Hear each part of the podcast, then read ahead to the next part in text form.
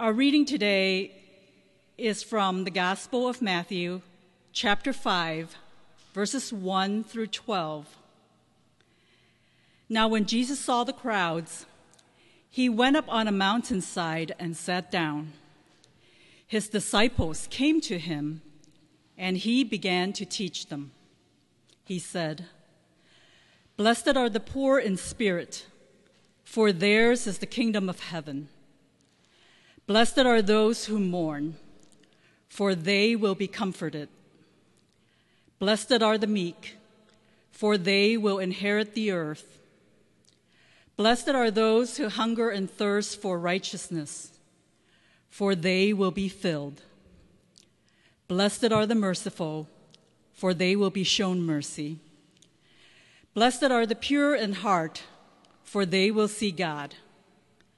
Blessed are the peacemakers, for they will be called children of God. Blessed are those who are persecuted because of righteousness, for theirs is the kingdom of heaven. Blessed are you when people insult you, persecute you, and falsely say all kinds of evil against you because of me. Rejoice and be glad, because great is your reward in heaven for in the same way they persecuted the prophets who were before you. The word of the Lord.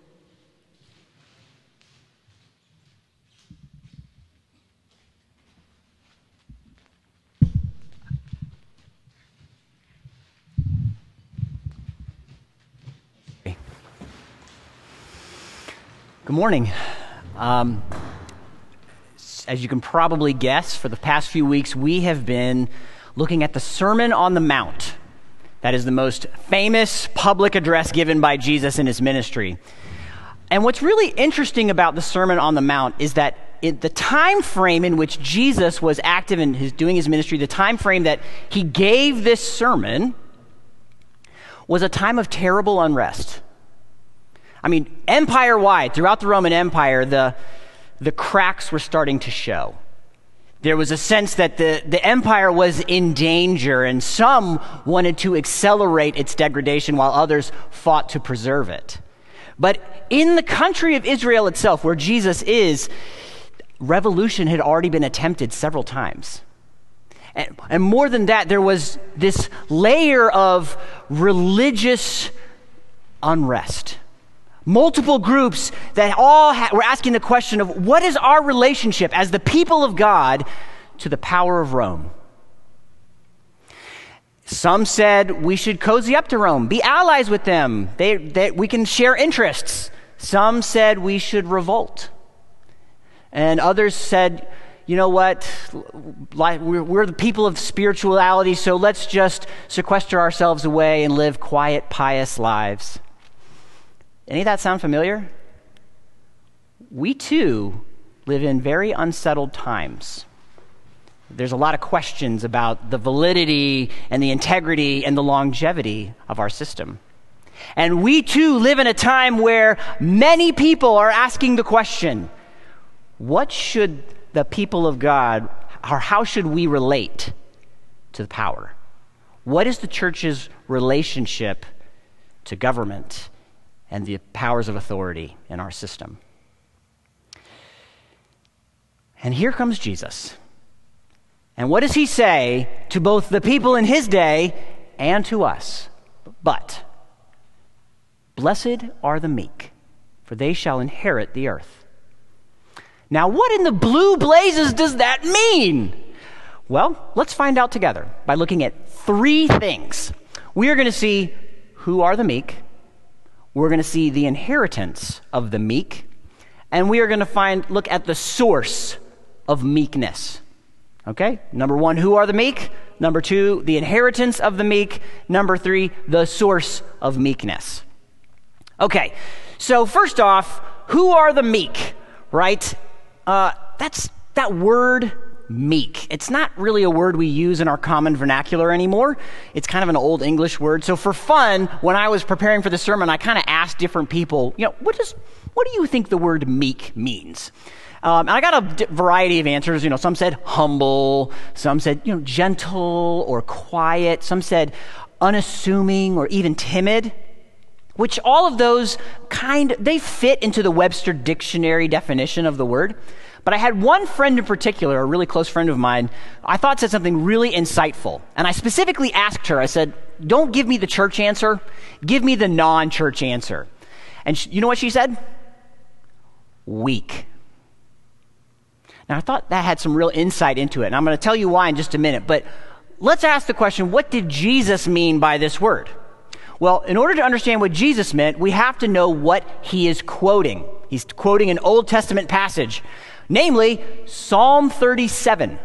Now, we don't have time to go through all of Psalm 37 this morning. It's way too long. But i have given us a couple of snippets we're going to look at, and I think you'll get the, the gist of what Jesus is talking about and what the psalm is about. All right, verse 1 Fret not yourself because of evildoers. Be not envious of wrongdoers, for they will soon fade like the grass and wither like the green herb. Verse 7 Be still before the Lord and wait patiently for him. Fret not yourself over the one who prospers in his way, over the man who carries out evil devices. Verse 8 Refrain from anger and forsake wrath. Fret not yourself, it tends only to evil. For the evildoers shall be cut off, but those who wait for the Lord shall inherit the land. In just a little while, the wicked will be no more. And here we go. But the meek shall inherit the land and delight themselves in abundant peace. So, what's happening in this psalm? Well, the psalmist is, is drawing a comparison between two categories of people the, the wicked and the righteous. Okay? Now, I want to acknowledge, probably for some of us, those words have a lot of baggage, right? It just conjures up feelings of that really self righteous, holier than thou religion that just looks down our nose at non believers. And I, if that's you, I, it is perfectly understandable to feel that way. But for just for this morning, would you hold off on your assumptions about what the psalmist might mean? Let's, let's just examine what the psalm actually says. Let's, let's look at the terms as the psalmist presents them. So, what, how does the psalmist define the wicked? Who are they? What are they doing? Well, the wicked plots against the righteous. So they're plotting. The wicked borrows but does not pay back. They're financially taking advantage of others. The wicked draws the sword and bends their bow to bring down the poor and needy. They're committing acts of violence and oppression. We might say it like this The wicked are people who are pursuing their agenda by whatever means necessary. They are committing, they're taking what they want they're doing what they have to do to get what they want, who, no matter who gets hurt. They are exercising what Friedrich Nietzsche called the will to power. They are getting their slice of the pie no matter what. And if they have to steamroll other people to do it, so be it.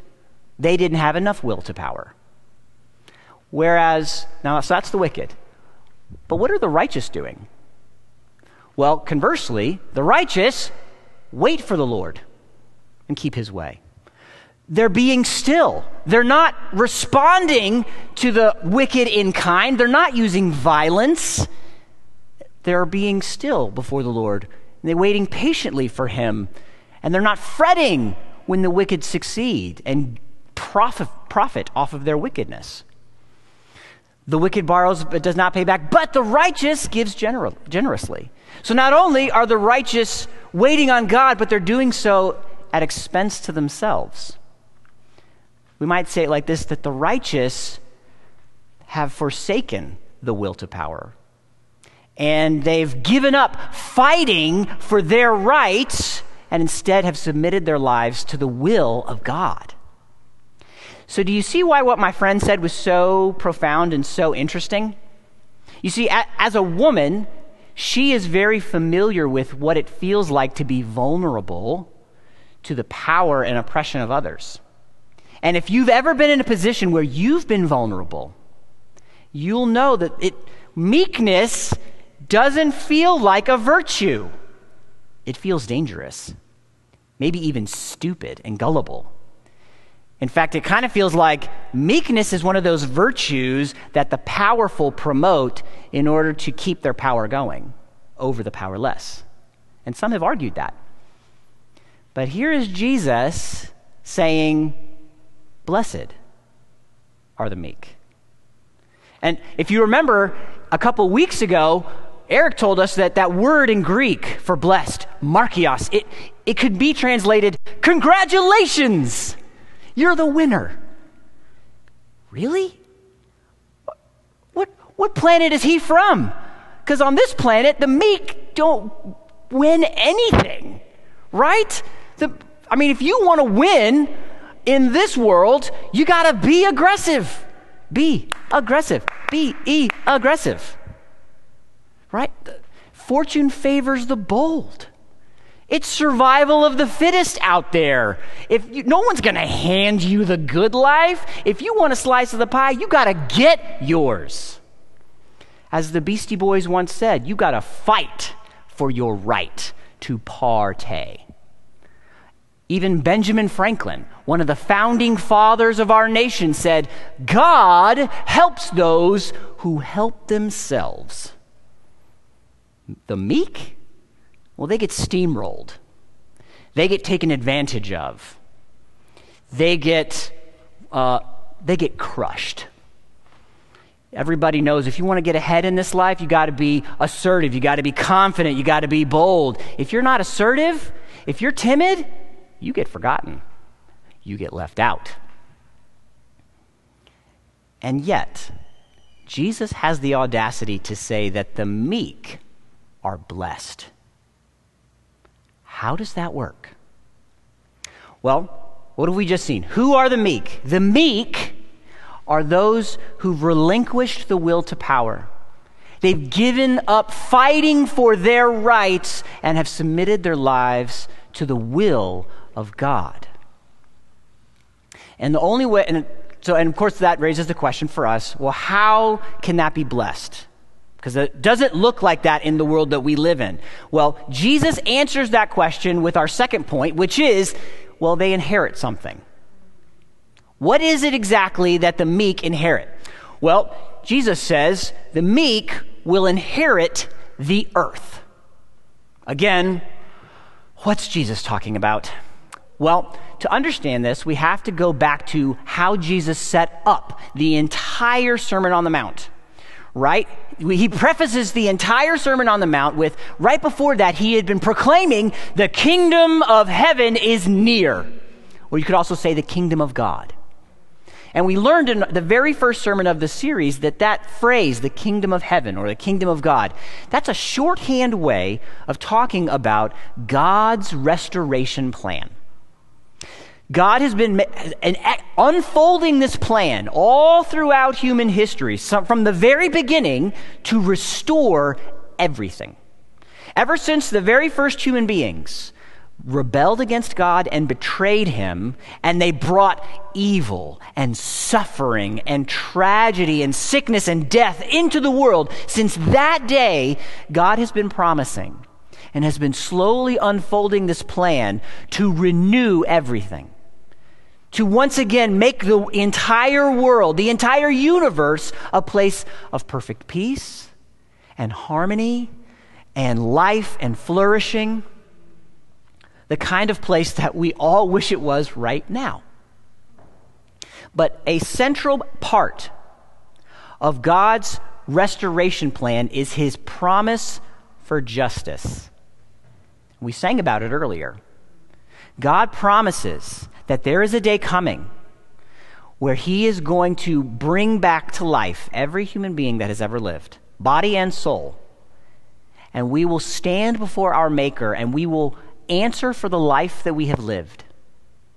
And on that day, the perpetrators of wickedness, the, those who have oppressed and who've taken what does not belong to them, who advanced their agenda at the expense of others, they will have to answer for their wickedness, and God will bring judgment upon them, wiping them away from planet Earth.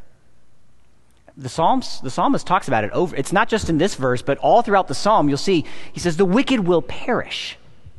And the enemies of the Lord are like the glory of the pastures, meaning flowers. They vanish like smoke, they vanish away. And what does that leave? Excuse me. That leaves the righteous, the meek, as the, the ones left standing on God's renewed and restored earth. Now, two things that I would like for us to see about this promise of justice. One, it's something Eric said last week that there is no divide between the spiritual and the physical. That uh, the true biblical Christian vision of the future is not some spiritualized, ethereal plane somewhere out there, right? But it's, it's grounded on this planet. It's this earth, this planet that the righteous are going to inherit. Only it's this planet the way we all wish it was right now. Second thing, I know that this idea of God wiping away the wicked raises all kinds of issues for us. Like questions about hell and God's justice and his goodness and how like how does that how can a good God do that? And I'm, unfortunately we really don't have time this morning to unpack all of that. Okay? If if you have questions around that stuff, great. We have talked about it before in prior sermons and we will talk about this stuff again. And I would strongly encourage you email me or Pastor Eric or one of our elders and just bring us your questions. We welcome those questions. Okay? But for the time being, the thing about God's justice that I really want you to see this morning is that we want it. We actually really want the wicked to get wiped away. We deeply, deeply long for justice. And unless you've been living under a rock, it, that's obvious right now, isn't it?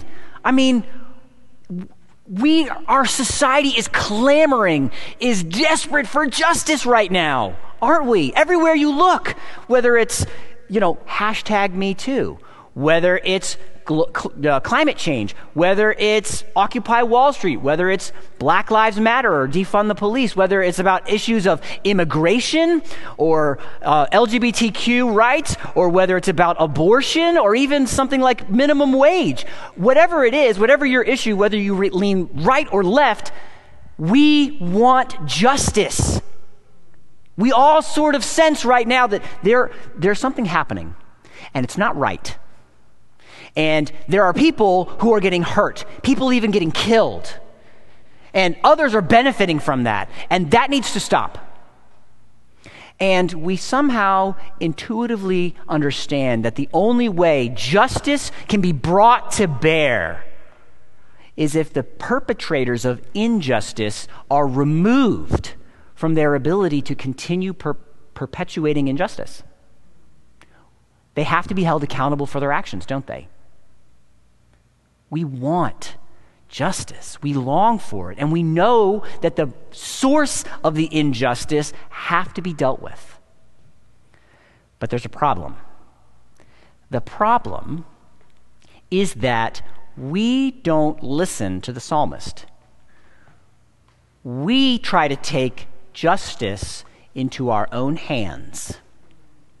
We, dis- we have a restoration plan for ourselves we have our own version of the kingdom of heaven, and we think it gets built by our hands. And so we respond in kind. We fight back. We fight for our rights. And inevitably, what ends up happening is exactly what the psalmist warns us against. When we give ourselves over to our anger, righteous anger, right? It's good and right to be angry at injustice, but when we give ourselves up to it, suddenly we find ourselves in the very camp of the people we were so angry at. We, we just replicate the very injustice that we were so upset about. And guys, history bears this out. Most revolutions in human history replaced one tyrant for another, one kind of oppression for another and they were bathed in blood. And even the best revolutions, the most peaceable revolutions, did they really bring the justice that you and I long for? Not really. It was proximate justice. It was better if it lasted. So, But on the other hand, it's the meek. It's those who have forsaken fighting for their rights, who have relinquished the will to power, that are in the posture that they can receive the justice that God has promised to give. And they will be left standing. Who are the meek? The meek are those who have relinquished the will to power, who've forsaken, who stopped fighting for their rights, and have submitted their lives to the will of God. The inheritance of the weak is the very ground we stand on, because God has promised to bring justice to bear against the wicked, wiping them away from planet Earth so that it will be the meek who are left to enjoy God's renewed and restored creation. But that brings us to our third point the source. Okay, where does meekness come from? How do we get it? Right? I think we all agree yes, we want justice. I, I, I like that. And I don't want to be in the camp of the wicked. Right? So, how do we. How do we get counted in the ranks of the righteous? Where, where does meekness come from? Do you just try harder? Do you just, I'm going to be really meek today? Right? No. Friends, meekness isn't a virtue that we aspire to, it's a person. You see, Jesus uses that word meek one other time in the Gospel of Matthew, in chapter 25, and he's talking about himself. It is Jesus who, throughout his ministry, proclaimed, I have not come to do my will, but I have come to do the will of the one who sent me. Jesus is the one truly righteous person. Jesus is the one truly meek person that has ever lived, who never once took up the will to power, even though he had every right to. He submitted his life to the very will of the Father, and at great cost to himself. When wicked men came, and they tried to arrest him unjustly, he did not take up the sword, though his disciples tried to get him to do so.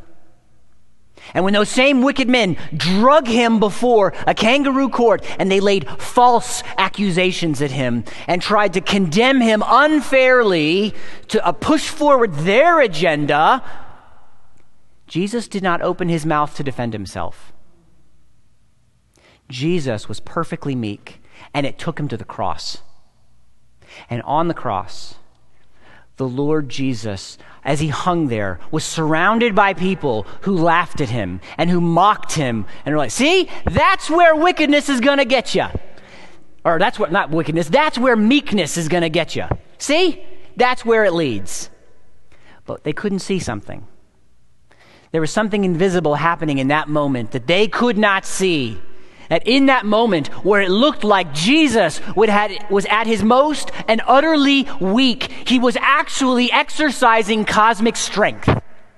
Because he was taking in his body on the cross our wickedness. He was taking all of the instances where we pushed our agenda and other people got hurt, where we were cruel where we benefited off of the suffering of others. And let's be honest, if you live in this country, you have absolutely benefited off the suffering of others. Just follow the paper trail of the clothes you're wearing right now. On the cross, Jesus took all of our greed, all of our exploitations and our lies and our selfishness. He took it all. And on the cross, God the Father wiped it from planet Earth. So that now, if you're in Jesus, if your faith is in Jesus, everything that the meek one, the truly righteous one, has coming to him belongs to you. And on the third day, Jesus rose up from death, making proof, a final stamp of declaration that yes, indeed, the day is coming where God is going to make good on his promise. The earth will be made new everything will be restored. And everyone who is in the righteous category, meaning they are in the righteous one, will inherit that new, renewed and glorified earth. So, friend, if you're in Jesus, you, You don't have to take up arms against the wicked. You don't have to fight for your rights because Jesus has already fought for them for you, and they are being held securely in his hand. When people lay, put labels on you and they accuse you, calling you things that are unfair and hurtful, you don't have to defend yourself because the judge of the entire universe is your defender. You don't have to get your slice of the pie. Jesus bought the pie for you by his blood. You have something. If you're in Jesus, you have something that the wicked will never have security. You see, when you get what you have through your own efforts, and by the sweat of your brow, and by your own force, and by your will to power, everything you have is now at risk. It's up to you to keep that will to power going, to protect what's yours until somebody with a little bit more will to power comes along and threatens it. But when you relinquish that, and you submit your life to the Lord Jesus, people can take away your stuff, your money, your land, your reputation, even your very life, and it will be given back to you, renewed, restored for eternity on the day that He returns. They can't touch you. Who are the meek? The meek are those who relinquish the will to power who give up fighting for their rights and submit to the will of God. What is the inheritance of the meek? The very ground we stand on. Because God has promised to bring justice to bear against the wicked and to wipe it away from planet Earth so that the, it is the meek who will be left standing on God's renewed and restored creation.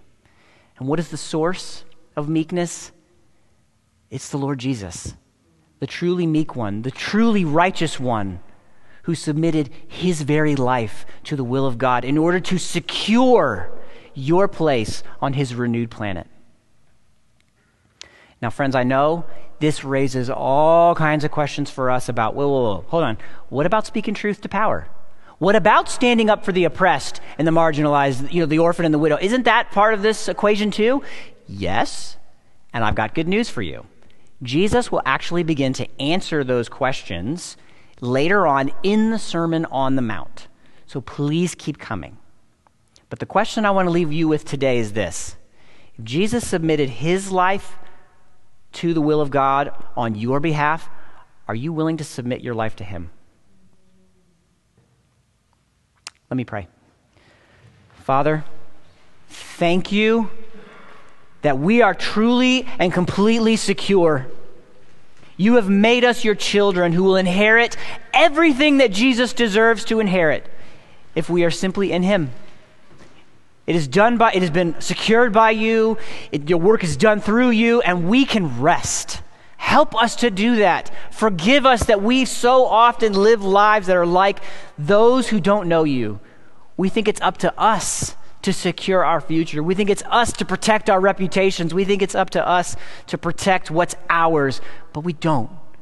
Help us to live like who we really are your people who can rest and who can trust that everything we want, everything we need will be given to us and it cannot be taken away.